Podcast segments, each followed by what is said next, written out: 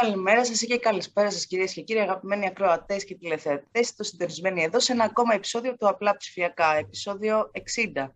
61. 61. Ναι, είναι 61, ναι. Εγώ φταίω, εγώ φταίω. Επίτηδες το κάνατε. Για να σε μπερδέψω. Λοιπόν, και μετά το θυμήθηκα. Το που είχα ήταν λάθος. Ναι, στο στούντιο της Φεύκης η Νίκη Παπάζογλου, στο στούντιο των ε, Νοτιών Προαστίων ο Δημήτρης Μαλάς. Ακόμα δεν έχω μάθει την περιοχή, να ξέρεις. Ε, στο, α, είμαι στον Άλυμο. Σύνορα Άλυμο, Αλήμου με Αγίου, με Άγιο Δημήτριο. Είναι μια χαρά περιοχή, πολύ ωραία. Έχει καλό, καλή σύνδεση στο ίντερνετ. Καλό σήμα κινητής ανάλογα από σε ποιο σημείο είσαι. Μια χαρά είμαστε. Okay. Α, ωραία, λοιπόν. εντάξει, μου τα λες όλα αυτά και έτσι όπως τα λες και κάνεις την εισαγωγή θα νόμιζε κανείς ότι έχουμε καλεσμένο κάποιον από κάποια εταιρεία τηλεπικοινωνιών, αλλά όχι, δεν έχουμε αυτόν για καλεσμένο σήμερα. Έχουμε ένα φοβερό καλεσμένο, ο οποίος θα μας βοηθήσει να συζητήσουμε για το πρόβλημα που έχουν θέσει όλοι οι προηγούμενοι καλεσμένοι σχεδόν και στα 60 επεισόδια, ε, για το πρόβλημα της εργασίας, της ανεργίας, της έλλειψης τελεχών, Έχουμε μαζί μας λοιπόν τον κύριο Θεόφιλο Βασιλιάδη, τον ιδρυτή και διευθύνοντα σύμβουλο του καριέρα.gr. Θεόφιλε, καλησπέρα και ευχαριστούμε που είσαι μαζί μας. Καλησπέρα. Εγώ ευχαριστώ πολύ. Θεόφιλε, ευχαριστώ ευχαριστούμε...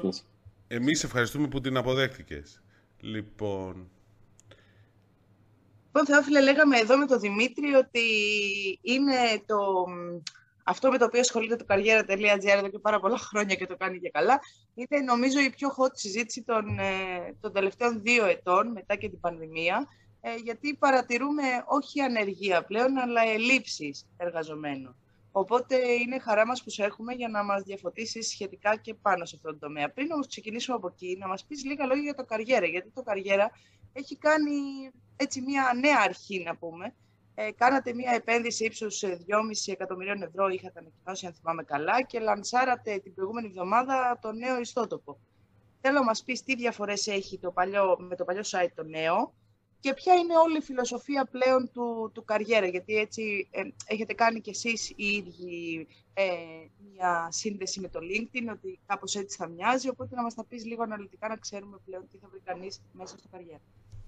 Σωστά και πηγαίνοντας και ένα βήμα πιο πίσω από το launch της καινούργιας πλατφόρμας που έγινε την ε, προηγούμενη εβδομάδα, όπως είπες, ε, πριν από σχεδόν δύο χρόνια ξανααγοράσαμε την εταιρεία ε, εγώ που είμαι ένας από τους ιδρυτέ της και ένα γκρουπ από επενδυτές. Οπότε είναι ξανά ελληνική εταιρεία. Νομίζω και αυτό έχει το ενδιαφέρον του ότι είναι ξανά ε, ξεκινώντας από την Ελλάδα, προσπαθώντας να ξαναμεγαλώσουμε και σε διεθνές επίπεδο. Το, το καινούριο πόρταλ λοιπόν ακολουθεί αυτό ακριβώς που είπες πριν, ότι ε, η ανεργία είναι, αν όχι μηδενική, πάρα πολύ μικρή στην πραγματικότητα, που σημαίνει και ότι οι άνθρωποι που ψάχνουν ενεργά για δουλειά είναι όλο και λιγότεροι και ιδίως περιορίζονται σε αυτούς που για κάποιο λόγο ψάχνουν αυτή τη στιγμή για δουλειά, θέλουν να αλλάξουν, δεν έχουν τη δουλειά που θέλουν, ε, κάτι τέτοιο. Οπότε αυτό σημαίνει ότι για να βρει ένας εργοδότης τους καλύτερους εργαζομένους, οι οποίοι πιθανότητα κάπου ήδη δουλεύουν, θα πρέπει να έχει τρόπο να τους βρει όταν δεν ψάχνουν. Όταν λοιπόν λέμε ότι θέλουμε να είμαστε πολύ περισσότερο στη λογική του social interaction, ένα μοντέλο που έχει το LinkedIn, αλλά και γενικότερα όλες τις πλατφόρμες, και το Instagram και το Facebook κτλ. Θέλουμε να είμαστε εκεί, να δίνουμε πληροφόρηση σε όλους τους εργαζομένους ή ανέργους που ψάχνουν να δουν τι γίνεται στην αγορά εργασίας, παίρνουν ιδέες, ε, διαβάζουν άρθρα, μαθαίνουν τις τάσεις, βλέπουν ποια skills είναι σε μεγαλύτερη ζήτηση, ε, ποια career path, ποια μονοπάτια καριέρας μπορεί να σε οδηγήσει στην καλύτερη δυνατή ε, καριέρα, ώστε αφού καταλαβαίνουμε ποια είναι τα ενδιαφέροντά τους, να τους δείξουμε και τις θέσεις εργασίας που είναι πιο σχετικές. Άρα, η μία μεγάλη αλλαγή είναι ότι πάμε προς αυτή την κατεύθυνση. Πολύ περισσότερο content, σε συνεργασία με πραγματικά με όλα τα, τα μέσα, μικρά ή μεγάλα, που παράγουν content γύρω από την αγορά εργασίας στην οικονομία γενικότερα και τις επιχειρήσεις. Όλα αυτά θα μπαίνουν σε ένα κοινό feed, μέσα στο οποίο θα πετάμε και σχετικές αγγελίες. Το ένα είναι αυτό.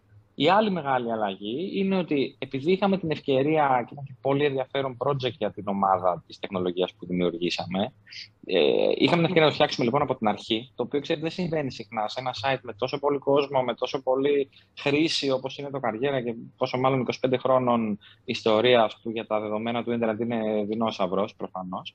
Ε, δεν είναι συνηθισμένο να αλλάξει τελείως. Δηλαδή, σταματάμε την προηγούμενη πλατφόρμα, φτιάχνουμε μια καινούργια. Οπότε, είχαμε την ευκαιρία να χρησιμοποιήσουμε τελείως καινούργια τεχνολογία και όσον αφορά τη λειτουργικότητά της, προφανώς όσον αφορά τη χρήση, του, τη χρήση από κινητό που είναι το, το 70-80% πλέον ε, για ένα site σαν το Καριέρα, αλλά και κυρίως για τη δυνατότητα του match ώστε να δίνουμε τις κατάλληλες θέσεις όταν κάποιος αναζητά και όχι με κριτήρια που να μην μπορεί να κάνει καλή σύνδεση το τι ψάχνουμε, το τι θέλει πραγματικά. Αυτό φαντάζομαι ότι το κάνετε χρησιμοποιώντας και όλα τα σύγχρονα μέσα που υπάρχουν τεχνολογικά, έτσι. Δηλαδή, φαντάζομαι και αυτά που διαβάζω δείχνουν μερικώς προτιμήσιμο, οπότε υπάρχει μια ε, Σωστά. κατεύθυνση ε, και, από εκεί. Και να πω για το, για το θέμα του matching ότι κάνουμε μια μεγάλη προσπάθεια. Έχουμε μια πολύ ενδιαφέρουσα συνεργασία με το Ινστιτούτο Αθηνά, όπου αναλύουμε όλες τις θέσεις εργασίας που έχουμε και είναι περίπου 140.000 θέσεις εργασίας το χρόνο. Ε, μέσα στην περιγραφή της θέσης εργασίας υπάρχουν τα skills, οι δεξιότητες. Η παραδοσιακή λογική του matching ήταν απλά με τον τίτλο. Αν κάποιος mm. βάζει μια θέση ε, υπάλληλος γραφείου και αναζητά ο υποψήφιος μια θέση υπάλληλο γραφείου, θα του ματσάρει με λεκτικά κριτήρια. Μέσα όμως στην ε, αγγελία που λέει υπάλληλος γραφείου, υπάρχουν και οι δεξιότητες που ζητάει κανείς. Θέλω να ξέρει πέντε πράγματα. Θέλω να έχει εμπειρία σε αυτά τα πράγματα. Αυτό που προσπαθούμε λοιπόν είναι να βγάλουμε το επίπεδο των δεξιοτήτων, έτσι ώστε να ματσάρουμε δεξιότητες με δεξιότητες. Αν κάποιος, παραδείγματος χάρη, λέει ψάχνω μια θέση για δημοσιογράφος και μέσα στις δεξιότητες που χρειάζεται είναι να ξέρει να γράφει κείμενα, αλλά αυτή η δεξιότητα χρειάζεται και σε ένα copywriter, σε μια διαφημιστική, εμείς θα συνδέσουμε τη δεξιότητα με τη δεξιότητα και σε κάποιον που ψάχνει για δημοσιογράφος θα του δώσουμε και τη θέση εργασίας στη διαφημιστική που μπορεί να είναι γράφη κειμένου και να μην του είχε πάει στο μυαλό ότι, α, ξέρεις, αφού ξέρω αυτό θα μπορούσα να κάνω και αυτή τη δουλειά αυτό έχει και πάρα πολύ ενδιαφέρον, γιατί βλέπουμε και τις τάσεις. Ε. Συγγνώμη. Όχι, όχι. Πάνω σε αυτό δηλαδή είναι πολύ ενδιαφέρον αυτό ότι δίνεις ευκαιρίες για αλλαγή καριέρας που νομίζω ότι πολλοί δεν το σκέφτονται πάντα. Και νομίζω ότι και, και, πλέον, επειδή υπάρχει μια πολύ μεγάλη συζήτηση και σε επίπεδο δεξιοτήτων ε, γενικότερα, ότι ξέρεις, δεν μετράει πάντα τι, με τι ξεκινάς να ασχολείσαι, αλλά μπορεί να καταλήξεις σε κάτι άλλο. Νομίζω και εσύ ακόμα Θεόφιλε από κάπου ξεκίνησες και αλλού κατέληξες, έτσι δεν είναι, τις σπουδές σου; Σωστά. 100%. Και ε, αυτό που λες, το concept του reskilling και του upskilling είναι και ακριβώς το πρόβλημα στην ελληνική οικονομία. Γιατί ξέρεις, πολλοί κόσμοι ρωτάει, και είμαι σίγουρος ότι έχετε πέσει πολλές φορές αυτό το ερώτημα. Πώς γίνεται να υπάρχει τόσο μεγάλη ζήτηση και τόσα κενά που ακούμε σε πολλές θέσεις; Από τον τουρισμό, την τεχνολογία, τόσα και τόσα αντικείμενα που βλέπουμε ότι υπάρχουν τεράστια κενά, δεκάδες χιλιάδες θέσεις εργασίας που λείπουν, που οι εταιρείες δεν βρίσκουν τον κόσμο δηλαδή, και την ίδια στιγμή πολλοί κόσμοι να λέει Μα δεν βρίσκω μια καλή δουλειά. Mm. Αυτό είναι ακριβώς αυτό που είπες. Είναι γιατί υπάρχει αυτό, αν θυμάστε στα βιβλία της πολιτικής οικονομίας της γενιάς μας, έλεγε η δομική ανεργία, που υπάρχουν ναι, περισσότερες θέσεις διαθέσιμες από πιθανούς εργαζόμενους, αλλά δεν ταιριάζουν. Υπάρχουν πάρα πολλές θέσεις εργασίας. Ε, τολμώ να πω ότι αυτή τη στιγμή υπάρχουν πάνω από 20 με 30.000 θέσεις κενές στην πληροφορική, που είναι πάρα πολύ καλοπληρωμένες. Και παρόλα αυτά, υπάρχουν και άνθρωποι που δεν μπορούν να βρουν μια δουλειά που να τους δίνει αυτά που θέλουν. Αυτό γιατί υπάρχει αυτή η δομική ανεργία. Κενό μεταξύ τι δεξιότητες ζητούνται και τι δεξιότητες ε, υπάρχουν στο εργατικό δυναμικό. Αυτό προσπαθούμε να, να αντιμετωπίσουμε. Ε, θα επανέλθουμε σε αυτό το θέμα. Απλώς κάτι άλλο που, που θε, επειδή θυμήθηκα που έχεις πει κάποια άλλη στιγμή ε, ότι ετοιμάζεται μέσα σε όλα τα άλλα και μια πλατφόρμα software as a service. Για να κλείσουμε και λίγο το θέμα του, του νέου καριέρα.gr. Τι θα είναι αυτή ακριβώς η πλατφόρμα και πότε θα είναι έτοιμη; Σωστά. Ε, εκτός από το παραδοσιακό, την παραδοσιακή λειτουργία ενός site έβρεση εργασίας, που είναι αγγελίες και ευκαιρίες για branding για τον εργοδότη και βάζεις το βιογραφικό σου ή ψάχνεις για δουλειά και κάνεις apply. Αυτό είναι το παραδοσιακό μοντέλο, στο οποίο, όπως είπαμε πριν, έχουμε προσθέσει και το content. Τα υπόλοιπα πράγματα είναι τα εργαλεία διαχείρισης του προσωπικού από την πλευρά του εργοδότη. Αυτό ξεκινάει, αν θεωρήσουμε ότι υπάρχει μια νοητή γραμμή που είναι η πρόσληψη, ξεκινάει από τη διαδικασία του να διαχειριστώ ένα άνοιγμα, δηλαδή κάποιος σε μια εταιρεία χρειάζεται προσωπικό, ανοίγει τη θέση, πηγαίνει σε όποιον είναι να την εγκρίνει, καταλήγει στο HR, πηγαίνει σε αυτό που λέμε candidate attraction, ε, όπου έρχεται στο καριέρα, ανοίγει στον κόσμο, βάζει την αγγελία και αρχίζει να δέχεται βιογραφικά. Στη συνέχεια είναι η διαχείριση της αναζήτησης, ποιους θα περάσουν στην επόμενη φάση, απαντητικά email, ε, assessment των υποψηφίων Το επόμενο βήμα είναι το onboarding και εδώ είναι η κοινωνική γραμμή της πρόσληψης. Και το πιο σημαντικό κομμάτι της επένδυσης για μας στο κομμάτι του software είναι η διαχείριση προσωπικού. Αυτό που λέγεται HRMS, Human Resources Management System, με στόχευση στην αγορά των μικρών και μικρομεσαίων επιχειρήσεων, δηλαδή 30-40 μέχρι 200-250 άτομα προσωπικό, όπου εκεί μιλάμε για ένα σύστημα 100% software as a service, με παγκόσμιο στόχο, θα είναι στα αγγλικά κατά βάση και στα ελληνικά, αλλά η βασική γλώσσα θα είναι τα αγγλικά, όπου μιλάμε για ε, διαχείριση αδειών και από τον εργοδότη και από τον εργαζόμενο, διαχείριση ε, βαρδιών, ε, απλά πράγματα που έχουν να κάνουν με τα έξοδα, το οργανόγραμμα, κάποια βασική στοχοθεσία και αξιολόγηση. Τα βασικά πράγματα που μια μικρή και μικρομεσαία επιχείρηση αυτή τη στιγμή το κάνει σε χαρτί, στο Excel ή κάποια λίγα πράγματα τα, τα στριμώχνει μέσα στο πρόγραμμα μισοδοσία. Άρα μπαίνετε σε καινούριο κομμάτι. Άρα μπαίνετε σε καινούργια κομμάτια, δεν είναι αυτό. Πεκτείνεστε. Ναι, ναι, βέβαια είναι οι ίδιοι πελάτες. Ε. Είναι οι πελάτες μας που είναι το HR και οι άνθρωποι που ασχολούνται με το ταλέντο στις εταιρείες. Οπότε απλά δίνουμε περισσότερα εργαλεία.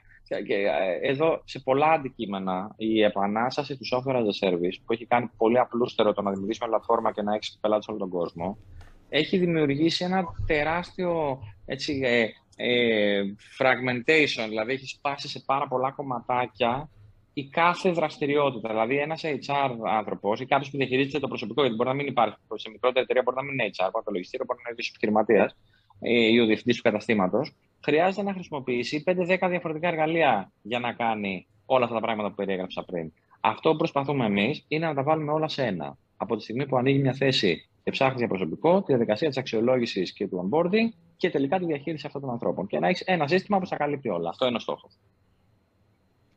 Ε, Θεόφιλε, επειδή είπες ότι στόχος αυτό είναι διεθνές, δεν είναι αποκλειστικά ελληνικό, ποιος είναι ο στόχος, δηλαδή είναι να, να το διαθέσετε και έξω, πού, πότε; Ναι.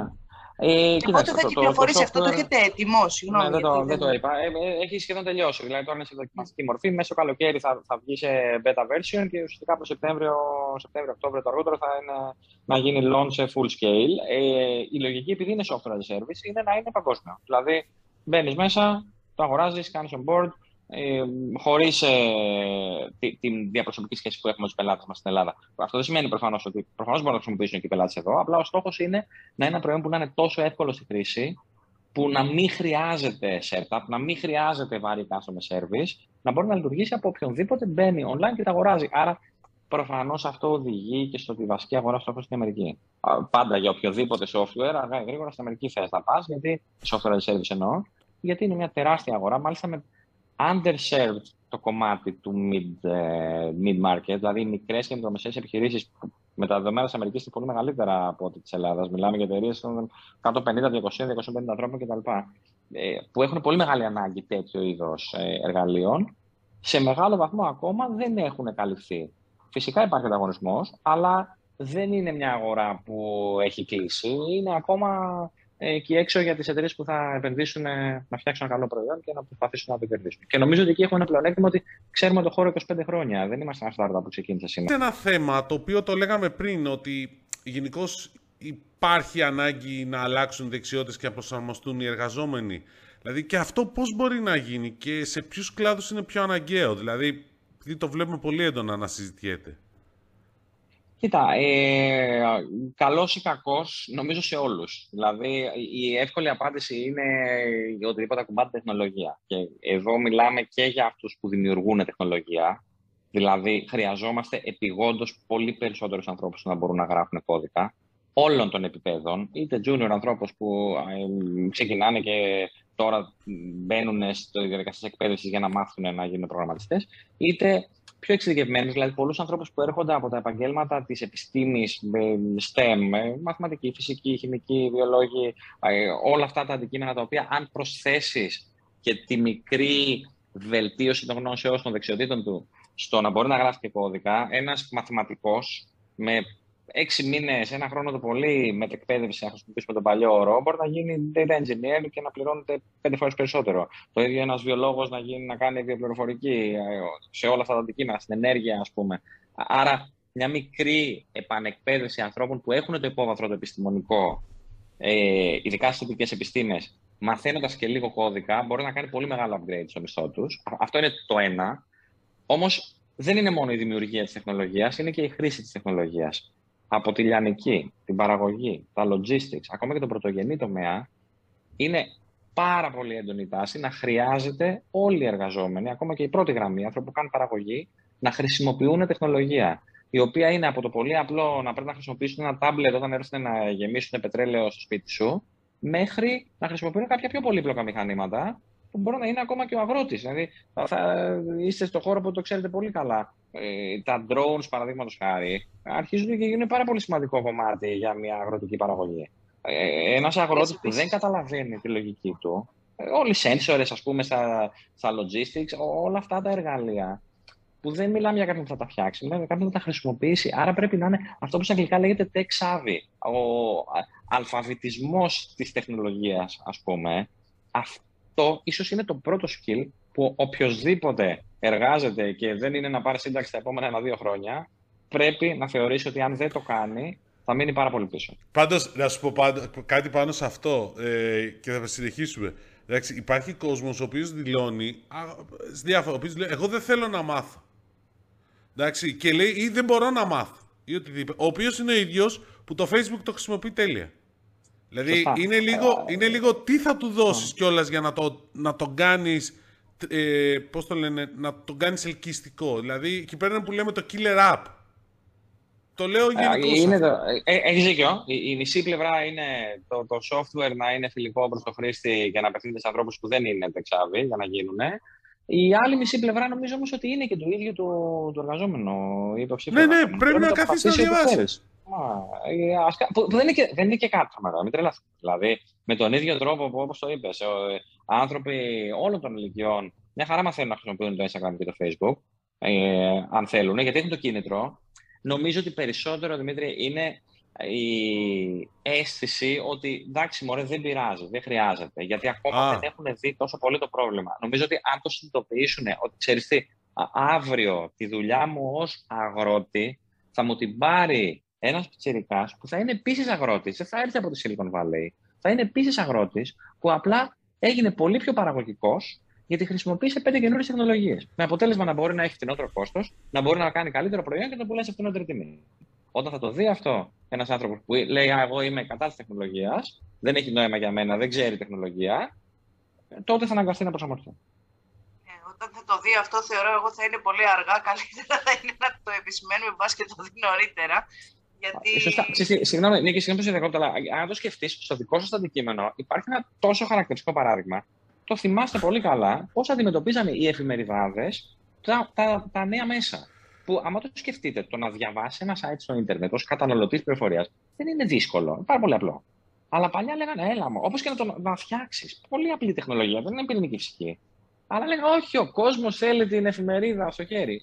Εγώ θα σου πω ότι δουλεύοντας σε μία από τις ε, παλαιότερες εφημερίδες που είχε και από τη, ήταν από τις πρώτες που είχε ιστότοπο, ας πούμε, ή ειδησεογραφικό, ε, η ίδια θεωρούσε, οι άνθρωποι που δούλευαν μέσα, ας πούμε, στο, στο φύλλο της, θεωρούσε ότι στο εντάξει τώρα, OK, okay, αυτοί που δουλεύουν στο site, παιδί μου, σιγά. Ε, μέσα ήταν το πρόβλημα πάρα πολύ βασικό. Επίσης και πολλοί άνθρωποι όταν τους λέω ότι είμαι δημοσιογράφος που σε ποια εφημερίδα που ανάθεμά και διαβάζει κανείς εφημερίδες που κρίμα είναι, εγώ τις αγαπώ πάρα πολύ. Εγώ όχι πλέον. Ακόμα και σήμερα, αν του πεις ότι δουλεύει σε ειδησιογραφικό πόρταλ, είναι λίγο, ξέρεις, βλέπεις ρε παιδί μου. Είναι φοβερό. Ναι, ναι, αυτό το λέω, γιατί και εμείς οι ίδιοι δημιουργούμε έτσι μια. Δεν μπορούμε να αντιληφθούμε πόσο πολύ γρήγορα εξελίσσονται τα πράγματα. Ε, εγώ θα πω το εξής. Είναι βάρος μας. Νική και ιδεόφιλα, θα σα πω το εξής. Εγώ υποστηρίζω γι' αυτό το έχω πει και δημόσια. Ο, ο πρώτος κλάδος που υπέστη ψηφιακό μετασχηματισμό ήταν τα media και μάλιστα τη δεκαετία των Zeros, απλώς οι δημοσιογράφοι δεν το κατάλαβαν και δεν το έγραψαν. Σωστό. Ωραίο είναι αυτό που λες. Εντάξει, ε, δηλαδή, όχι μόνο στην Ελλάδα, παγκοσμίως. Εντάξει. Ξέρεις τι, πάντως θέλω να σου πω, επειδή και το HR ήταν από τους πρώτους κλάδους, το, τα site έβρεση εργασία ήταν τα πρώτα πράγματα που πήγαν σε online. Έχω την αίσθηση ότι οι κλάδοι που ήταν οι πρωτοπόροι αργήσαν να κάνουν το δεύτερο βήμα. Δηλαδή, παραδόξως, ενώ αυτοί που κάνουν το πρώτο βήμα θεωρητικά είχαν πλεονέκτημα να κάνουν και τα επόμενα πιο γρήγορα, επειδή το πρώτο βήμα ξαφνικά με το που γύρισε τούμπα και ο κόσμος άρχισε να γίνεται online, το πρώτο βήμα δημιουργούσε τόσο μεγάλη οικονομική άνεση στις εταιρείες που το κάνανε, βαρέθηκαν. Δεν ασχολήθηκαν να το πάνε παραπάνω. Οπότε βλέπεις ότι όσοι κάνανε την αρχή, μετά τους ξεπεράσανε όσοι ήρθαν αργότερα. Ε, Προχθές ήμουν σε ένα συνέδριο που ήμασταν διάφορα job site από όλο τον κόσμο και ήταν τα παιδιά που έχουν κάνει το αντίστοιχο καριέρα στην Αλβανία. Η Αλβανία, επειδή είναι πιο πίσω τεχνολογικά, καθυστέρησε να φτιαχτεί το πρώτο μεγάλο job site. Και ενώ εμείς είμαστε 25 χρόνια ιστορία, και άμα το δεις, τα, τα μεγάλα job sites συνήθως είναι εκεί 20-25 χρόνια, ας πούμε, που έχουν φτιαχτεί. Ε, το ίντερνετ δεν εμφανίστηκε. Πριν από 10 χρόνια. Κοιτάξτε, αυτοί λοιπόν φτιάχτηκαν πριν από 10 χρόνια, τεχνολογικά σήμερα είναι τα καλύτερα.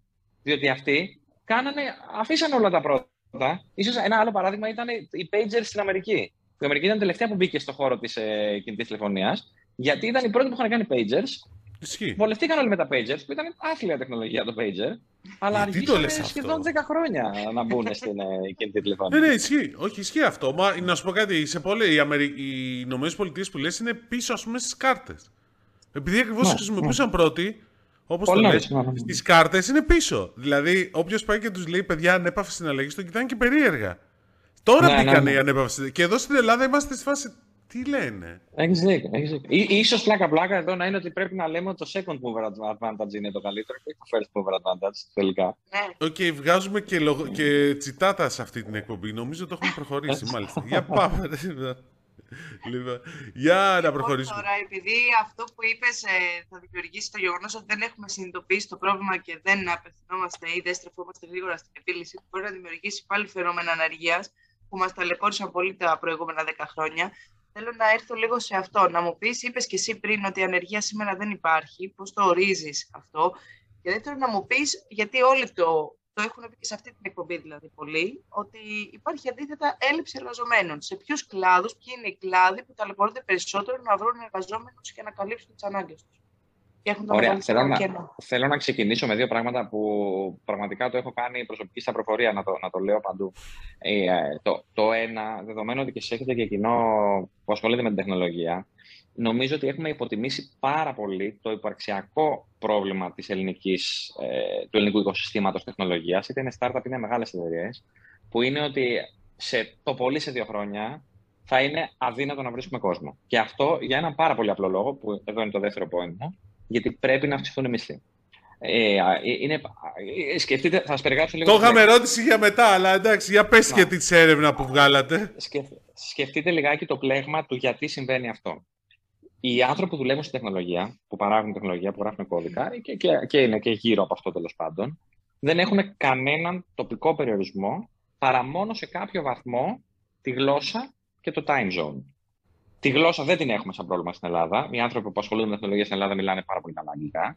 Και παραδόξω δεν έχουν και κακή προφορά. Γιατί ε, μερικές φορές σε κάποιες χώρες της Ασίας, της Αφρικής είναι δύσκολο να στενεύει το τηλέφωνο. Σημαντικό. Άρα, δεν έχουμε το πρόβλημα της γλώσσας. Και έχουμε ένα εύρος time zone που μπορεί να εργαστεί κάποιος, που είναι σίγουρα από την Αγγλία, να μην πω από τις ανατολικές ακτές της Αμερικής, μέχρι τη Μέση Ανατολή. Που υπάρχει ένα πολύ μεγάλο κομμάτι ε, εταιριών πληροφορίας σε αυτό το time zone, όπου ένας Έλληνας εργαζόμενος μπορεί να δουλεύει από το σπίτι του σε σχεδόν ωράριο εργασίας, δύο ώρες πριν, δύο ώρες μετά, αλλά σε νορμάλ ώρες, εν πάση περιπτώσει. Άρα, το 100% των Ελλήνων προγραμματιστών μέσα στους επόμενους μήνες κάποιος recruiter θα τους προσεγγίσει για να τους πει να πάνε να δουλέψουν σε μια ξένη εταιρεία με λεφτά που είναι από 50% μέχρι 150% παραπάνω από αυτά που παίρνω τώρα. Α, αυτό νομίζω ότι οι ελληνικές εταιρείες πληροφορικής δεν το έχουν συνειδητοποιήσει. Δεν θα είναι 5-10, θα είναι όλοι. Έχω να σας πω ένα στατιστικό που είναι σοκαριστικό. Developers με πάνω από τρία χρόνια προπηρεσία που φεύγουν από ελληνικές εταιρείες, το 80% αυτών των ανθρώπων πηγαίνουν για να δουλέψουν από το σπίτι τους για μια ξένη εταιρεία με μισθό που είναι από 70 έως και 100% περισσότερο από ό,τι παίρνουν τώρα. Αυτό λοιπόν είναι ένα πρόβλημα το οποίο δεν θα αφήσει καμία ελληνική εταιρεία. Δεν θα έχουμε κανένα. Τόσο απλά.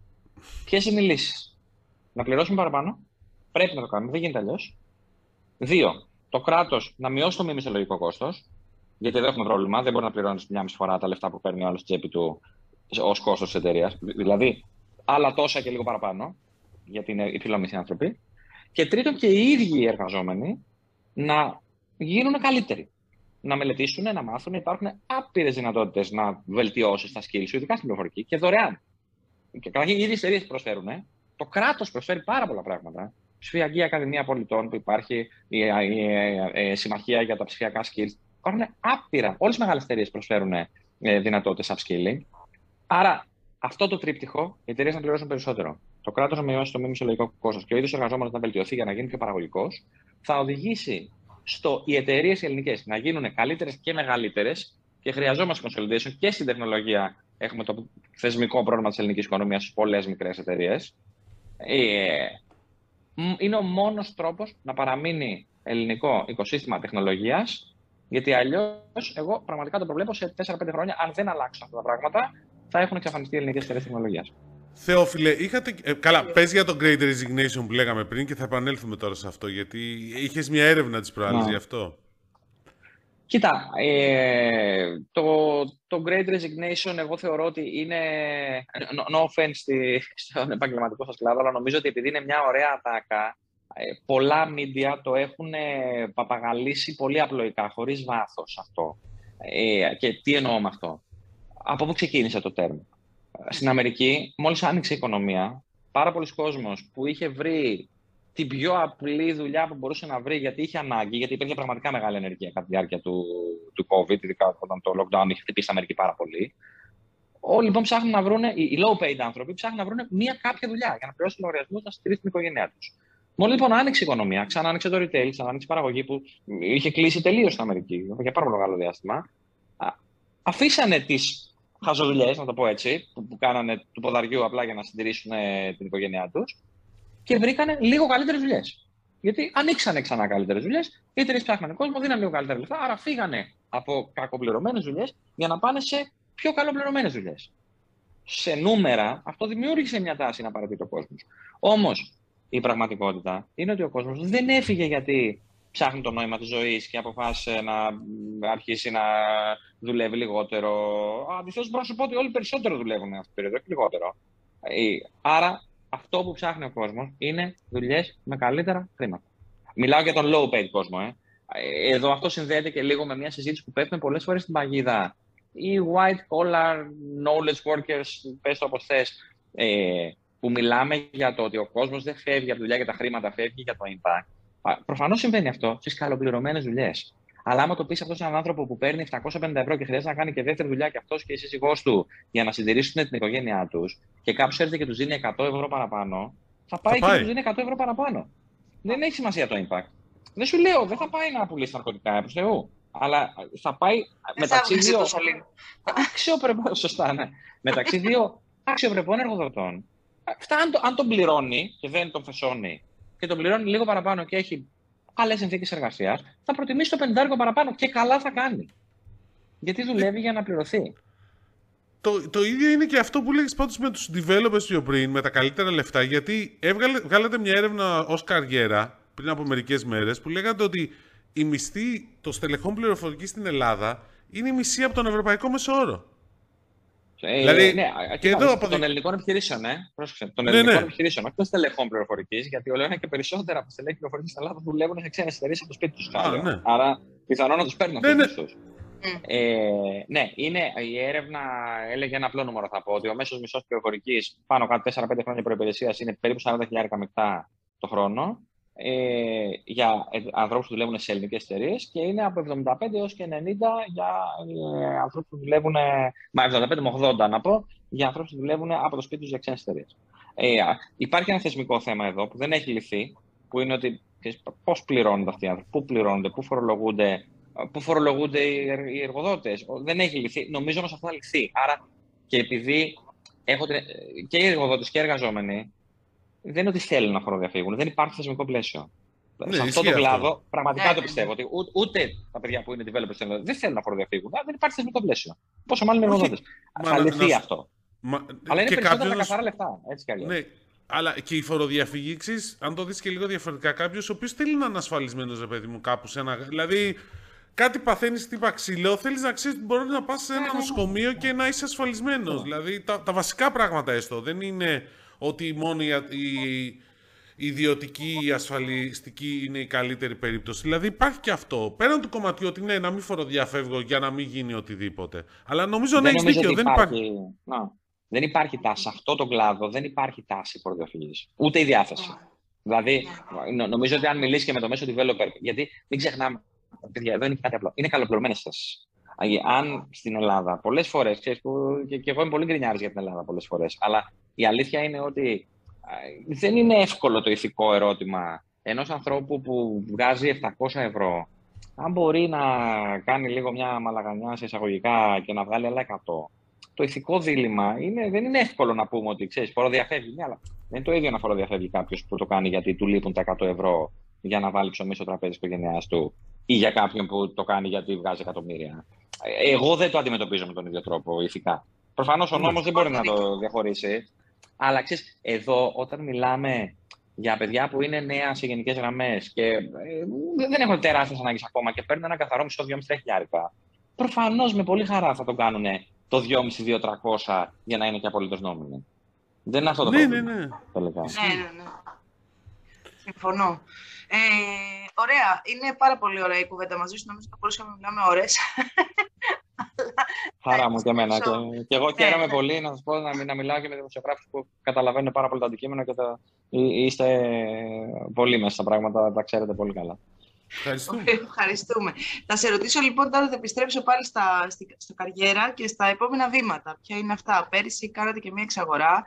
Ε, ναι, πώς όταν, το βλέπεις, όταν, τι, τι θα κάνετε όταν ξαναπήραμε την εταιρεία, ε, κάναμε και σχεδόν αμέσως μετά μια μικρή εξαγορά, αγοράσαμε μια εταιρεία που λέγεται Human Factor, που ε, απορροφήσαμε και τα δύο κομμάτια που έκανε και ένα κομμάτι recruitment που ήταν focus στη τεχνολογία και σε C-level στελέχη και από την άλλη είχε και κάποια συστήματα software που, που τα βάλαμε και μέσα στη δικιά μας πλατφόρμα. Ε, κοιτάμε πολύ και τώρα εξαγορές, ε, περισσότερο προς τα έξω, ε, με πράγματα που να μας, είτε να μας συμπληρώνουν τεχνολογικά, είτε να μας δίνουν τη δυνατότητα να αξιοποιήσουμε την επένδυση που κάνουμε και συνεχίζουμε να κάνουμε ε, στην πλατφόρμα μας, να μπορούμε να το, να το πουλήσουμε σε περισσότερες αγορές. Άρα ε, νομίζω ότι μέσα στον επόμενο χρόνο σίγουρα θα έχουμε κάνει κάποια ε, κάποιες ακόμα κινήσεις επενδυτικά. Και γυρνώντας και σε αυτό από το οποίο ξεκίνησες, γιατί η αλήθεια είναι το πρόβλημα που λύνουμε, που είναι η, να βρουν οι επιχειρήσεις κόσμο και ο κόσμος δουλειά, είναι το μεγαλύτερο πρόβλημα της εποχής μας. Είναι τεράστιο κενό. Οπότε πραγματικά είναι ευκαιρία για, το, για τον κλάδο μας να, να βοηθήσει πολύ περισσότερους πελάτες και πολύ περισσότερο κόσμο να βρει δουλειά. Κοιτάτε προς τα έξω, γιατί πέρα από την πλατφόρμα, την ε, as a service που είπαμε, θέλετε γενικά να επεκτείνετε την καριέρα και προς τα έξω; Ε, ξεκάθαρα. Δηλαδή, νομίζω ότι υπάρχουν ακόμα αρκετές εταιρείες σαν και εμάς που είναι σε μία χώρα και που δεν μπορούν να επενδύσουν τόσο πολύ όσο κάναμε εμείς. Άρα, ε, ξέρεις, αν ήμασταν πέντε φορές μεγαλύτεροι, δεν θα χρειαζόμασταν πέντε φορές την επένδυση στη τεχνολογία, θα χρειαζόμασταν δύο φορές την επένδυση στη τεχνολογία. Άρα τα περιθώρια του να είσαι πιο υγιής και, και κερδοφόρο ως εταιρεία μεγαλώνουν πάρα πολύ στο συγκεκριμένο αντικείμενο όσο μεγαλώνει και το μέγεθός σου. Άρα αυτό ισχύει παντού στη τεχνολογία. Όσο μεγαλύτερη αγορά έχεις, τόσο περισσότερο αποδίδει η επένδυση που έχεις κάνει, γιατί πάνω κάτω δεν αλλάζει τόσο πολύ οικονομικά. Πάντως η εταιρεία στην Αλβανία πολύ σου άρεσε. Όχι, καλή ήταν, όντως. Μικρή είναι, αλλά έχει ενδιαφέρον. κοίτα, αυτό που ψάχνουμε εμείς είναι εταιρείες οι οποίες να έχουν μείνει αυτόνομες, να μην έχουν εξωτερικούς επενδυτές, τέλος να μην έχουν μεγάλους εξωτερικούς επενδυτές, funds ή άλλες πολιτικέ. Και αυτό που ψάχνουν είναι τη δυνατότητα να μεγαλώσουν και να έχουν μεγαλύτερη επένδυση στην τεχνολογία, που είναι αυτό που κάνουμε και εμείς. Εντάξει, ναι, σωστό. Θεόφιλε, σε ευχαριστούμε πάρα πολύ για την πολύ. πολύ ενδιαφέρουσα συνέντευξη και θα τα ξαναπούμε. Αυτό είναι το μόνο σίγουρο. Γιατί Εγώ, το θέμα. Ναι, ναι, ναι. Εντάξει, ευχαριστούμε πολύ. Τέλεια, ευχαριστώ και καλή συνέχεια. Γεια σας. Λοιπόν, Λοιπόν, πέρα από το γεγονός ότι έτσι έχει μια πολύ καλή οπτική, θεωρώ, της αγοράς, εντάξει, είναι και ένας σχόλιος των 25 χρόνων, έτσι, του ανθρώπου με το... Παιδί μου βγάζει πράγματα, εδώ μας είπε, και το, έχει δίκιο, έχει βάση αυτό που λέει. Σου λέω ότι σε ό,τι έχει πει, επειδή δεν είναι η πρώτη φορά που συζητάω και μαζί του, έχει απόλυτο δίκιο σε όλα. Δηλαδή και ε, σφαιρικά να το δεις το θέμα, είναι ακριβώς αυτό. Ναι, ναι. Ε, έχει βάση αυτό που λέει. Πρόσεξε. Ενδεχομένως αυτό που είπε ότι δεν θα υπάρχουν developers για τις ελληνικές επιχειρήσεις πληροφορικής να μην ισχύει. Εντάξει, σε πέντε χρόνια. Αλλά αυτό που λέει έχει βάση σαν τάση, ότι φεύγουν έξω. Αν δεν αλλάξουν τα πράγματα, δεν θα ισχύει ναι. Δημήτρη. Εδώ τώρα με όσους μιλάς εσύ, σου λένε ότι έχουν έλλειψη, ας πούμε, δεν μπορούν να βρουν το 20%. Σε συνδυασμό με τους τεχνολογικούς κολοσσούς που έρχονται και ανοίγουν εδώ hub και κάνουν έτσι ε, μαζικές, ας πούμε, προσεγγίσεις και παίρνουν όλο το δυναμικό, το, ε, το πληροφορικάριο από επιχειρήσεις μικρομεσαίες, οι οποίες μεταμένουν χωρίς προσωπικό, άρα και χωρίς αντικείμενο, αντιλαμβάνομαι, γιατί το έχουμε ακούσει αυτό να μας το λένε στελέχη της πληροφορικής. Ε, βάλτε όλα αυτά μαζί, πλάς ε, με τις επί... εταιρείες που προσελκύουν ταλέντο απ' έξω και για ποιο λόγο να κάτσεις να δουλεύεις εδώ όταν σε πληρώνει ένα χιλιάρικο, όταν για την ίδια θέση σου δίνει έξω δύο. Δεν καταλαβαίνω. Και όχι μόνο αυτό, κάτι ένα λάθος που κάνουν πολλές ελληνικές, ελληνικές όχι πολυεθνικές, εταιρείες πληροφορικής είναι ότι επειδή δουλεύουν με δεκαετίες, με λογικές δεκαετίας του 90 του 80, ξέρεις είναι, πώς να την πω τη λέξη, καρμύριδες ρε παιδί μου. Εντάξει, δηλαδή, για να σου Εντάξει, δηλαδή είναι αυτό ότι ξέρεις, σου λέει ε, τι αυτοκίνητο να σου δώσω. Εταιρικό, πρέπει να του δώσεις εταιρικό αυτοκίνητο. Δεν είναι μόνο στους developers, εντάξει. Ε, να μην πάρεις αυτό γιατί είναι 10 ευρώ ακριβότερο το μήνα. Λες. OK, okay. δηλαδή η βενζίνη. Ε, Πώς το λένε, 100 ευρώ το μήνα και είσαι στη φάση. Ο άνθρωπος που δουλεύει τώρα, φίλε, έχεις δει που έχει πάει η βενζίνη; Και θέλεις να σου κάνω και δουλειά και μετά έχεις και. Ξέρεις, είναι πράγματα απλά αλλά τα οποία είναι εκείνο του λέω με λογικές δεκαετίες. Δηλαδή, εξοδολο... εταιρεία που πάει καλά και εξοδολόγιο μπορεί να το εγκρίνεις από τρεις μήνες. Και λες, ρε παιδιά, δεν έχουμε πρόβλημα οικονομικό. Η εταιρεία πάει καλά. Έχει τζίρο στα θαμεία, αυτό βλέπουμε. Ρευστό. Το εξοδολόγιο είναι 150 ευρώ. Κατάλαβες. Δηλαδή και αυτό ναι, δεν το ναι, καταλαβαίνουν. Δεν υπάρχουν οι υποδομές. Εδώ υπάρχουν εταιρείες και ελληνικές. Δηλαδή δεν έχουν καταλάβει το τι προσφέρει ο ανταγωνισμός. Υπάρχουν και ελληνικές εταιρείες οι οποίες επενδύουν ας πούμε, και μέσα στην επιχείρηση για να είναι το περιβάλλον διαφορετικό, έτσι σύγχρονο, όπως είναι έξω των μεγάλων τεχνολογικών κολοσσών που δώσαμε το παράδειγμα. Ε, έχουν παροχές, σου προσφέρουν πέρα από το. Σου λέει πήγαινε σπίτι, γιατί πρέπει να είσαι υποχρεωμένος να έχεις λάπτοπ στο σπίτι, συγκεκριμένο PC για να δουλεύεις και από το σπίτι όταν σε χρειάζομαι, πρέπει να σου το δώσω. Πρέπει να σου δώσω για να φροντίσω λέω και για την ευζοία σου που βοηθάει γενικότερα όλο αυτό το πράγμα ναι. στο να είσαι πιο αποτελεσματικός και μια συνδρομή στο γυμναστήριο. Και αυτά, αν τα δεις και έξω, καλά. Αν δεις παροχές προσφέρουν οι εταιρείες τεχνολογίας έξω στους developers, ένα να μου πεις. Και όχι μόνο στους developers. Έχει κάτι πρόσφατα γι' αυτό. Ναι, εντάξει, σωστό. Αλλά θέλει να σου πω, δεν είναι μόνο τους developers, είναι σε όλα τα στελέχη πληροφορικής. Δηλαδή, mm. και καταλαβαίνω, ας πούμε, ότι ξέρεις, η Microsoft δεν δυσκολεύτηκε στην Ελλάδα από τα 140 να πάει στα 270 άτομα, που μας έλεγε προχθές ο, ο Θεοδόσιο Μιχαλόπουλος. Εντάξει, γιατί είναι και η Microsoft, έχει και ένα όνομα. Αλλά δεν συμβαίνει μόνο με τη Microsoft αυτό. Συμβαίνει με όλες τι. με πολλές πολυεθνικές εταιρείες τεχνολογίας που έρχονται και λένε, παιδιά, εμείς το κάνουμε έτσι. Α, ναι. Ε, ναι, θα έρθω σε σένα. Και, και εκεί πέρα είναι που ο άλλος πάει για τα δύο εκατοστάρικα και ακόμα και λιγότερα. Άμα οι συνθήκες είναι καλύτερες, δηλαδή άμα δεν σου, δεν σου. Τώρα κανονικά η έκφραση είναι, έχει να σχέση με πρίξιμο, αλλά εντάξει, δηλαδή καταλαβαίνεις τι εννοώ. OK, okay, δηλαδή, γιατί υπάρχει και αυτό, ξέρεις, είναι ο Έλληνας προϊστάμενος, έτσι, πρέπει να έρθει στο γραφείο. Γιατί είναι παιδιά να έρθει στο γραφείο, το οποίο δεν είναι μόνο στην πληροφορική, εντάξει. Σε μεγάλη εταιρεία. θα τα πεις. Ε, σε μεγάλη εταιρεία από τον κλάδο τροφίμων φεύγουν άπαντες όλα τα στελέχη γιατί το αφεντικό θέλει να είναι όλοι εκεί πέρα. Στην πανδημία τους είχε όλους μέσα. Μέσα. Και κάποια στιγμή τους είπαν. Ναι, στον άλλον ήδη πιο δίπλα. Ναι, δίπλα-δίπλα. Ναι, εντάξει. Τους εντάξει. Και μετάξαν, δηλαδή μόλις βρίσκανε δουλειά, great resignation. Εντάξει, mm. ισχύει αυτό. Λοιπόν, ναι. Είπα Microsoft, θα ξεκινήσουμε από τη Microsoft. Είπες, είπες Microsoft, ναι, γιατί είχαμε και άλλα νέα μέσα στην εβδομάδα που μας πέρασε. Να ξεκινήσει από τη Microsoft, να πούμε ότι υπήρξε μια έτσι ενημέρωση για τα πλάνα της ε, εταιρείας ε, πρόσφατα. Όντως έχει αυξήσει, όπως πολύ σωστά είπες, το μέγεθός της, έχει σχεδόν διπλασιάσει το προσωπικό της.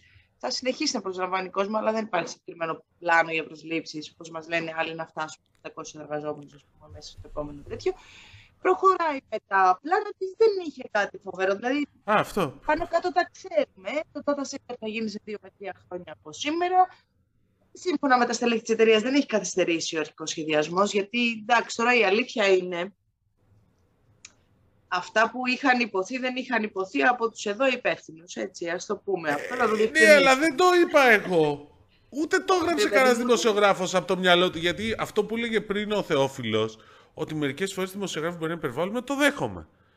Ωραία. Mm. Αλλά στην προκειμένη περίπτωση. Ναι, στην προκειμένη περίπτωση δεν το είπα εγώ. Εγώ ήμουν σε μια παρουσίαση. Όχι, παιδί μου, δεν είπε κανείς Οκτώβριο του 20. Ναι, Οκτώβριο του 20 και άκουγα ατάκες του στυλ. Ε, έχουμε κάνει προετοιμασία, είναι όλα έτοιμα. Και τελικά αποδείχθηκε ότι δεν είναι έτοιμο. Το μόνο που ήταν έτοιμο ήταν θα γίνεις συντατική. Οκ, ευχαριστώ πολύ.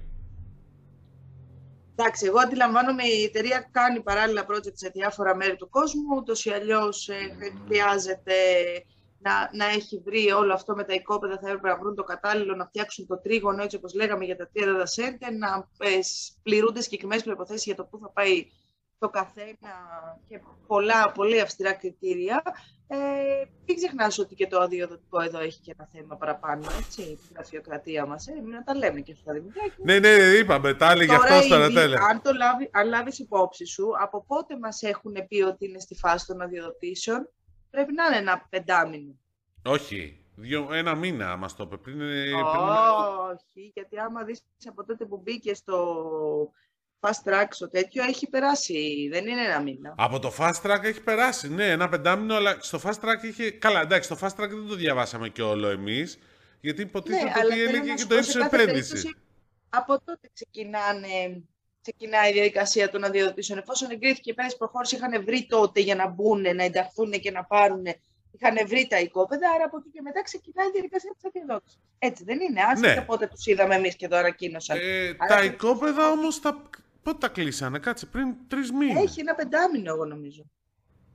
Δεν μπαίνω και όρκο, αλλά νομίζω ότι κάπου εκεί. Τέλος πάντων, θέλω να σου πω ότι δεν ε, είμαστε πιο εύκολη χώρα για το επιχειρήν εδώ πέρα. Ε, να το θέσουμε λίγο διαφορετικά. Ωραία, θα το, θα το θέσουμε λίγο διαφορετικά. Αν μέχρι το καλοκαίρι του 2025 δεν έχει ξεκινήσει η λειτουργία έστω μερική του Data Center Region της Microsoft στα ανατολικά Μεσόγεια της Αττικής, στα Μεσόγεια της Αττικής, στην Ανατολική Αττική, τότε θα μπορούμε να πούμε ότι έχουν καθυστερήσει. Ναι, πολύ σωστά. Ωραία. Okay. Ραντεβού το 2025 λοιπόν. Ωραία. Ε, το άλλο που είπε ενδιαφέρον ήταν εκεί πέρα. Καλά, είχε, είχε Εντάξει, τώρα τέλος πάντων. Μάλλον πρέπει να το φωνάξουμε λίγο γιατί εγώ με μπέρδεψε. Απ' τη μία έλεγε, έλεγε, λέγαν, έλεγε ο Θεοδόσιο Μιχαλόπουλος, γενικός διευθυντής τη Microsoft στην Ελλάδα, την Κύπρο και τη Μάλτα, ότι το, η υιοθέτηση του cloud είναι πολύ ψηλή στις πολύ μεγάλες επιχειρήσεις. Το ρωτάω ποιες μεγάλες, λέει το top 30, αλλά στις μικρομεσαίες τα ποσοστά είναι πάρα πολύ χαμηλά.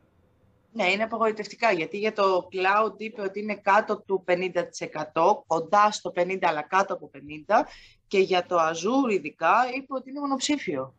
Ναι, δηλαδή και, εντάξει, αρχίζει τώρα και, και το πήρε μια συζήτηση που Μα λέγαμε και με το... αλλιώς αυτό συνδυάζεται και με ένα άλλο στατιστικό που είπε, ότι παρότι η πανδημία λέμε ότι ήταν καταλητική, έπαιξε βασικό ρόλο για την ψηφιοποίηση των επιχειρήσεων και του κράτους φυσικά, είπε ότι έρευνες έχουν δείξει ότι το 20 με 30% των επιχειρήσεων των μικρομεσαίων της χώρας, παρά την πανδημία μέσα σε αυτό το διετία, δεν προχώρησαν σε καμία επένδυση σχετική με τεχνολογία.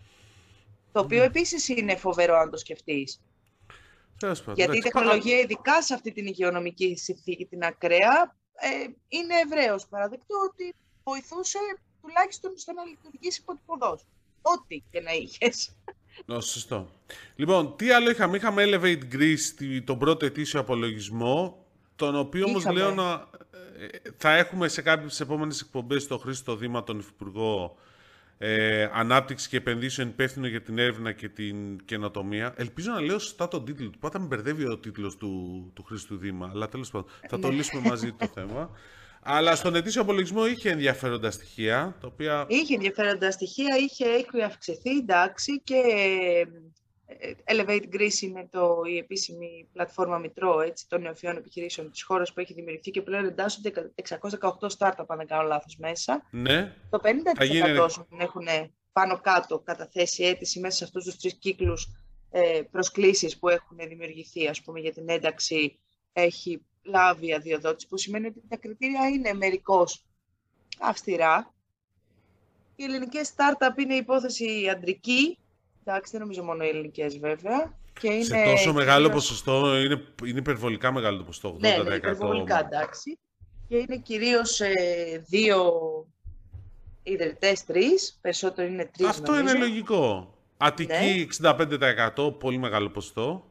Εντάξει, ναι, αυτό το ξέραμε ότι αλλιώς ότι η, επιφε- η πε- περιφέρεια έχει στερήσει πολλά πράγματα. Ναι, το οποίο. Ε, Τέλος πάντων, είναι μια συζήτηση. Α, μάλλον- Βιοεπιστήμες, το, το βασικότερο, ένα άλλο ενδιαφέρον στοιχείο που μου έκανε εμένα εντύπωση είναι ότι ενώ ας πούμε αριθμητικά οι βιοεπιστήμες είναι αυτές μαζί με κάποιους άλλους κλάδους που συγκεντρώνουν το μεγαλύτερο α- αριθμό νεοφυών επιχειρήσεων που δημιουργούνται, ε, οι χρηματοδοτήσεις δεν είναι αντίστοιχες. Δηλαδή, Είναι μεγαλύτερες. βλέπεις Ότι, όχι, βλέπεις ότι οι ιδρυτές στρέφουν το ενδιαφέρον τους στο να φτιάξουν μια startup σε άλλους κλάδους από αυτούς τους κλάδους που προτιμούν οι επενδυτές. Εγώ αυτό καταλαβαίνω. οι δηλαδή, οι επενδυτές. επενδυτές ε, χρηματοδοτούν τις βιοεπιστήμες, αλλά για παράδειγμα, ο τουρισμός που είναι η δεύτερη Α. κατηγορία που έχει αριθμητικά τις μεγαλύτερες startup, δεν λαμβάνει χρηματοδοτήσεις από επενδυτές, ήταν στη χαμηλότερη κατηγορία. Ναι, ο τουρισμός είναι γύρω στο 10% των ελληνικών startups του Elevate Greece, των εγγεγραμμένων επιχειρήσεων. Περίπου το 10% είναι στον τουρισμό και στη φιλοξενία και όταν βάλεις επενδύσεις απορροφά μόνο το 5,6% των ε, των επενδύσεων. Ναι, Όταν το οποίο είναι η από τα χαμηλότερα βιοεπιστή- ποσοστά, έτσι. Ναι, ναι. Όταν οι βιοεπιστήμες που είναι 13% αν θυμάμαι καλά, απορροφούν το 33%. Εδώ υπάρχουν δύο πράγματα πάντως για να δικαιολογήσω. Το πρώτο πράγμα είναι ότι οι βιοεπιστήμες ως αντικείμενο έχουν ανάγκη για περισσότερα κονδύλια και είναι και πιο μακροπρόθεσμη ως επένδυση, ένα. Και δεύτερον, η καινοτομία, δεν- η- ο τουρισμός δεν θεωρείται και τόσο καινοτόμος. Για να, δηλαδή, δεν είναι από τους κλάδους που θα δημιουργήσει φοβερές υπεραξίες όταν θα πάει ένα φαν να κάνει έξοδο. Αυτό φοβούνται Ναι. πολύ. Δηλαδή, είναι πολύ λίγες οι επιχειρήσεις που έχουν κάνει τόσο μεγάλα έξοδα. Δηλαδή, ξέρω εγώ, πρέπει να έχεις το Airbnb. Δηλαδή, τα B2B εκεί πέρα είναι πολύ διαφορετικά, οπότε, τέλος πάντων, θα το δείξει. Ναι, συμφωνώ σε αυτό που λες. Απ' την άλλη, ένας κλάδος που εδώ έχει μεγάλη ανάπτυξη, που σημαίνει, μιλώντας και με νεοφυείς επιχειρήσεις του τουριστικού κλάδου, που σημαίνει, ας πούμε, αφενός ότι έχεις πάρα πολύ μεγάλο δείγμα για να κάνεις, ξέρεις, να τεστάρεις το προϊόν σου, ρε παιδί μου. Και είναι στη χώρα σου. Δηλαδή, έχει άλλα θετικά το να ασχοληθείς με, το, με τον τουρισμό εντός.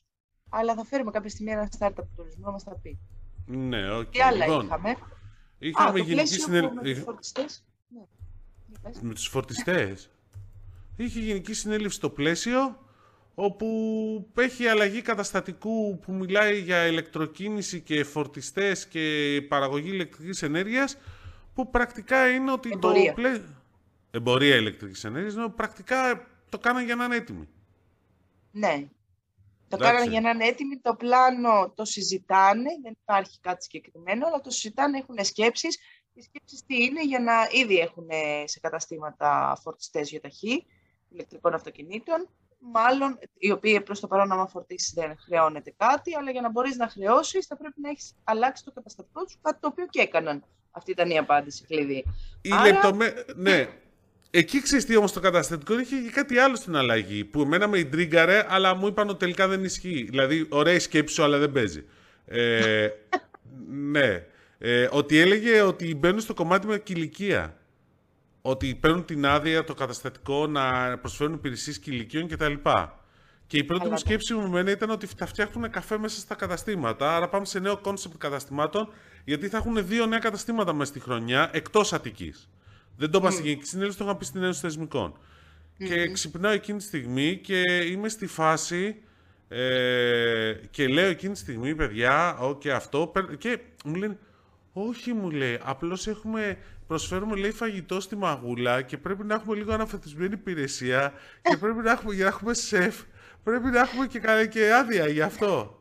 Α, Αλλά τώρα που το λες, λέει, δεν θα το Α, όχι. κλείσουμε ε, ως γιατί concept. έχει- ναι, εντάξει, με αυτό μου μιλούσα, του θύμισε και εγώ ότι υπήρχε κάποια στιγμή, είχε γίνει ένα project προ 20 ετίας και το 20 ετία είναι κυριολεκτικό. Εντάξει. Ε, που είχε γίνει προσπάθεια το πλαίσιο, συνεργάστηκε με τον Ελευθερουδάκη, τα βιβλιοπολία τα θυμάσαι, στη Θεσσαλονίκη. Φυσικά Για- και τα θυμάμαι. Ωραία, για ένα project που ήταν βιβλιοπωλείο και Ελευθερουδάκης και πλαίσιο μαζί. Αχα. Απέτυχε παταγωδός. Τότε. Ναι. Ναι. Αλλά θέλω να σου πω. Λοιπόν. Ε... Μάλιστα. Και το Scrooge είχε κάποιες ενδιαφέρουσες ανακοινώσεις. Λίγο έτσι αλλάζει το μοντέλο του, δημιουργεί, επεκτείνει περισσότερο, το, επεκτείνει περισσότερο στα logistic, δημιουργεί εγκαταστάσεις για να μπορεί να φέρνει τα προϊόντα να τα αποθηκεύει εδώ, διαφόρων καταστημάτων, τόσο ώστε να βοηθάει και στην ε, παράδοση των παραγγελιών να φεύγουν ως ένα ενιαίο πακέτο, γιατί μέχρι στιγμής, ας πούμε, αν παραγγείλεις πολλά προϊόντα μαζί από διάφορα καταστήματα και μέσω του καλαθιού του Scrooge, σου έρχονται σε διαφορετικές ώρες ή μέρες, εκτός και αν το επιλέξεις να σου την ίδια, με έξτρα χρέωση. Ε, το Scrooge κάνει μεγάλες κινήσεις. Είχε ανακοινώσει, είχε πει και διάφορα πράγματα ο ιδρυτής στις αρχές χρονιάς για το 2022, για μικρό δανεισμό, για, για, για πολλά ενδιαφέροντα. Δεν ξέρουμε πώς πηγαίνουν και οι θηρίδες. Δεν ξέρω αν ξέρεις εσύ.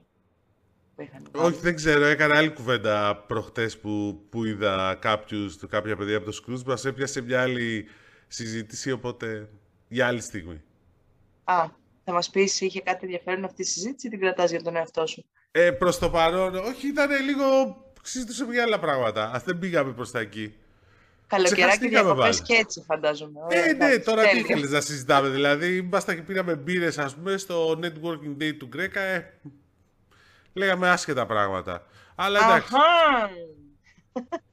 Τι αχάμε, είδε η μισή αγορά Τίποτα, να μιλάω. γιατί δεν μου έχεις πει ούτε καν με ποιους μίλησες σε αυτό το networking day του Greg, αλλά εγώ θα στα βγάλω, θα τα εκμεύσω σιγά σιγά.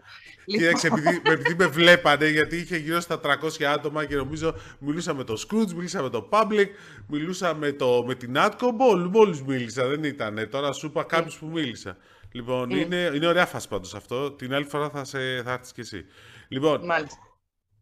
Να πούμε δύο-τρία ακόμα πράγματα. Επιτέλους ανακοινώθηκε. Πόσο κοστίζει, πες μας. Ποιο, η Vodafone ή το Disney Plus; Το συνδυασμό. Η Vodafone το έχει βγάλει σχεδόν τζάμπα. Το βγάζει τζάμπα στις εκατοστάρες και στις 200 γραμμές είναι τζάμπα. Ήταν καλή κίνηση αυτή για να αυξήσει το εκατοστάρα 200. Ναι, απλώς επειδή εγώ μπερδεύτηκα, έβλεπα τις τιμές της Vodafone και mm. συνειδητοποίησα ότι είναι άλλες τιμές για το Fiber, όπως το λέει, που εννοεί Fiber το Vectoring, ε, και άλλες τιμές για το FTTH. Εντάξει, Έχει μια διαφορά δηλαδή το FTTH από το Fiber που σε ταχύτητες το ίδιο. Απλώς καλύτερη ποιότητα παίρνεις με το FTTH. Αλλά είναι λίγο δύσκολο να το καταλάβει αυτό ο κόσμος. Οπότε. Τέλος πάντων, θα δούμε. Οι τιμές πάντως είναι πολύ ανταγωνιστικές. Ε, δηλαδή, με 29 ευρώ σχεδόν παίρνεις κατοστάρα γραμμή και όλο το περιεχόμενο Disney Plus αν σκεφτείς ότι το περιεχόμενο Disney Μαζί με το Vodafone TV που έχει και το HBO προς το παρόν. Ναι, δηλαδή αν το σκεφτείς έτσι, πες ότι αυτό θα το πλήρωνες 9 ευρώ, δεν θα το πλήρωνες. Δηλαδή το Disney Plus και το Vodafone TV. Πού έχει περιεχόμενο το Vodafone TV, δηλαδή μην τρελάθουμε τώρα. Το έχουν απαξιώσει Μόνο αθλητικά δεν έχεις. Μόνο αθλητικά δεν έχεις. Ναι, εντάξει. Ε, δηλαδή με 20 ευρώ παίρνεις κατοστάρα γραμμή. Αν το σκεφτείς κάτω και νομίζω έχει και, και σταθερή τηλεφωνία μέσα, που ξέρω κόσμο που δεν θέλει σταθερή. Εγώ νομίζω το, το σταθερό δεν το χρησιμοποιώ. Κάθεται εκεί πίσω. Νομίζω ο μόνος που το έχει είναι ο πατέρας μου. και με παίρνει τηλέφωνο εκεί πέρα και του λέω: ε, Μπαμπά, γιατί με παίρνεις εκεί; Ε, λέει, γιατί δεν είσαι στο σπίτι. Πού ξέρεις αν είμαι στο σπίτι; Και μου λέει, γιατί δεν με παίρνεις από αυτό ποτέ; Γιατί να σε πάρω; Έχω απεριόριστα. Λες τον άνθρωπο τώρα, ρε φίλε, που έχει μεγαλώσει χωρίς κινητό και απέκτησε κινητό σε τι ηλικία να πούμε, γιατί σε παίρνει στο σταθερό. Γιατί αυτό ήταν το κανάλι επικοινωνίας του. Ναι. Όχι, λέω στον άνθρωπο που δεν πιάνει καλά το κινητό του εκεί πέρα που είναι; Αυτό είναι μια άλλη. Αυτό να μου πει είναι. Εντάξει. Λοιπόν, αυτό. Ε, αλλά Βέβαια, ο, ο πατέρας μου δεν είναι και. Είναι, ναι, έχεις δίκιο αυτό που λες. Από την άλλη, ο πατέρας μου δεν είναι και ο άνθρωπος που θα παραγγείλει ταξί από τον beat. Καλά θα κάνει γιατί αυξήθηκε. Έγινε ράδιο ταξί. Ράδιο ταξί. Δεν ξέρω τι θα γίνει με αυτή την ιστορία. Πάντως ήταν μια απόφαση που... Οι πελα... Εντάξει, οι οδηγοί ταξί τι θέλουν; Έχει, αιτιολογείται ναι. η απόφαση. Προφανώς οι οδηγοί ταξί την θέλουν και προφανώς και η λογική της BIT για να την υιοθετήσει είναι εν μέρη κατανοητή, γιατί ήδη και από όταν είχαμε την κυρία Τοπαλίδου εδώ, μιλάγαμε για τα θέματα που δυσκολία να βρουν οδηγούς ταξί κτλ. κτλ. Έχει ήδη υιοθετήσει ένα πλαίσιο κινήτρων για τους οδηγούς ταξί ώστε να μπουν στο beat. Παρ' όλα αυτά όμως, όταν βγαίνεις στο δρόμο και μπορεί να, να βρεις ταξί, εύκολα, για ποιο λόγο να καλέσεις. Και οι οδηγοί ταξί για ποιο λόγο να επιλέξουν να πάρουν κούρσα από σένα και όχι από τον δρόμο εφόσον πληρώνουν προμήθεια. Ε, ναι, απλώς να σου το θέσω λίγο διαφορετικά. Εντάξει, ότι Τώρα το βέβαια beat... την άλλη, συγγνώμη, να πω μόνο αυτό, εγώ που έχω συνηθίσει και έχω αγαπήσει μια εφαρμογή, την εφαρμογή TaxiBit, επειδή ήταν το πρώτο πράγμα που μου έλυνε τα χέρια, ας πούμε, σε μια τελείως διαφορετική συνθήκη, περίοδο χρονική, δεν ξέρω αν θα, θα πάρω τώρα τη ταξί αστέρα. Ναι, ξέρεις τι γίνεται όμως τώρα. Δηλαδή και αυτό ότι είχε το beat και σε βόλευε γιατί του λέγες έλα εδώ. Δηλαδή αν δεν έμενε σε κεντρικό δρόμο έπρεπε να βγεις στον κεντρικό δρόμο για να πάρεις ταξί. Ναι. Και δεν ήθελες να πληρώσεις τα 2 ευρώ. Εντάξει. Και, και είναι ανάλογο. Και, εντάξει. και σε συνήθισαν όμως αυτό. Αυτό είναι το πρόβλημα με τις δωρεάν υπηρεσίες. Μμ. Γενικώς δεν το έχει καταλάβει ο κόσμος ότι όταν είναι δωρεάν, μετά ο άλλος λέει γιατί να το πληρώσει. ναι. Εντάξει. Μπορεί οπότε- να πληρώσει και δέχεται να πληρώσει μια αναβαθμισμένη υπηρεσία, αλλά δύσκολα αυτή την ίδια που έχει, ε, έχει συνηθίσει να παίρνει δωρεάν να, μετά να περάσει και να Ναι, ε, να σου πω γιατί, γιατί στο λέω στα ράδιο ταξί. Πολλοί κόσμος γκρίνιαζε γιατί έπαιρνε τηλέφωνο και λέει Θα μου έρθει το ταξί. Ναι, οκ, να πληρώσετε 2 ευρώ, 2 ευρώ τα πληρώσω. Οκ. Και έρχονταν ένα ταξί που ήταν άθλιο. Μμ. Και στο Beat σε πληροφορούσε, υπενθυμίζω ότι υπήρξε πολύ γκρίνια από πελάτες και χρήστες όταν σταμάτησε το Beat να σου δίνει τη δυνατότητα να διαλέξεις ταξί. Μμ. Γιατί λες ότι αφού μπορώ να διαλέξω, γιατί δεν μου διαλέξω. Αν αυτό μου το έδινε με ένα ευρώ παραπάνω ή μισό, θα έλεγα οκ. Και εδώ, Αυτό. αν, Πολύ και εδώ επίσης και εδώ, αν έλεγε ένα ευρώ και όχι δύο, είναι ψυχολογικό περισσότερο. Εντάξει. Ναι. Και να σου πω κάτι, η κόρη μου, με το που το έλεγα σήμερα το πρωί, χτε- που κάνουμε την εγγραφή, τον κάνουμε πέμπτη, μου κάνει, α, δεν πρόκειται να το χρησιμοποιήσω. Στεγνά! Ναι. Δηλαδή μου λέει όχι. Και, και ξέρεις τι γύρισε και μου είπε; Και ε, αυτό είναι περίεργος. Ε, υπάρχει και το Uber. Υπάρχει και το Uber. Άκουσα αυτή την ατάκα. Υπάρχει και το Uber, υπάρχει και το taxi, πλέον υπάρχουν πολλά. Εντάξει, δεν ξέρω. Το τάξη ξέρω. πλέον είναι ραδιοταξί ουσιαστικά. Νομίζω το χρεώνει. Αλλά θα το δούμε. Ναι, αλλά είναι μέσω της εφαρμογής, είναι με το... Θέλω να πω, εκεί το έχεις συνηθίσει. Κοιτάξτε, έχω κάτι chats τα οποία σφάζονται μεταξύ τους φίλοι. Ε, ο ένας είναι πρώην ταξιτζής βέβαια, γι' αυτό. Λοιπόν, αλλά και υποστηρίζει Φιλιά ότι μου, καλά να το έκανε. Ε, Τι; Τα φιλιά μου να του δώσεις, λέω. Εντάξει, ε, σου είπα και εγώ καταλαβαίνω τη λογική Θα πλακωθώ μαζί του σε άλλο podcast. Έλα, άστα. της απόφασης. καταλαβαίνω τη λογική της απόφασης, αλλά δεν ξέρω κατά πόσο μπορεί να στοιχίσει, ας πούμε, όσον αφορά τους χρήστες. Λοιπόν, επειδή έχουμε πάει μια Αυτό. ώρα σχεδόν, να σταματήσουμε παιδί μου. εδώ. Σταμάτα να μιλάς πια. Τι έχει γίνει σήμερα; Εγώ, ναι, οκ. και λοιπόν, και ανανεώνουμε το ραντεβού μας για την επόμενη Παρασκευή. Εντάξει, να πούμε καλό Ευχαριστούμε που Σαββατοκύριακο. επιλέξατε και σήμερα εμάς για την ενημέρωσή σας. Καλό Σαββατοκύριακο. Καλό Σαββατοκύριακο.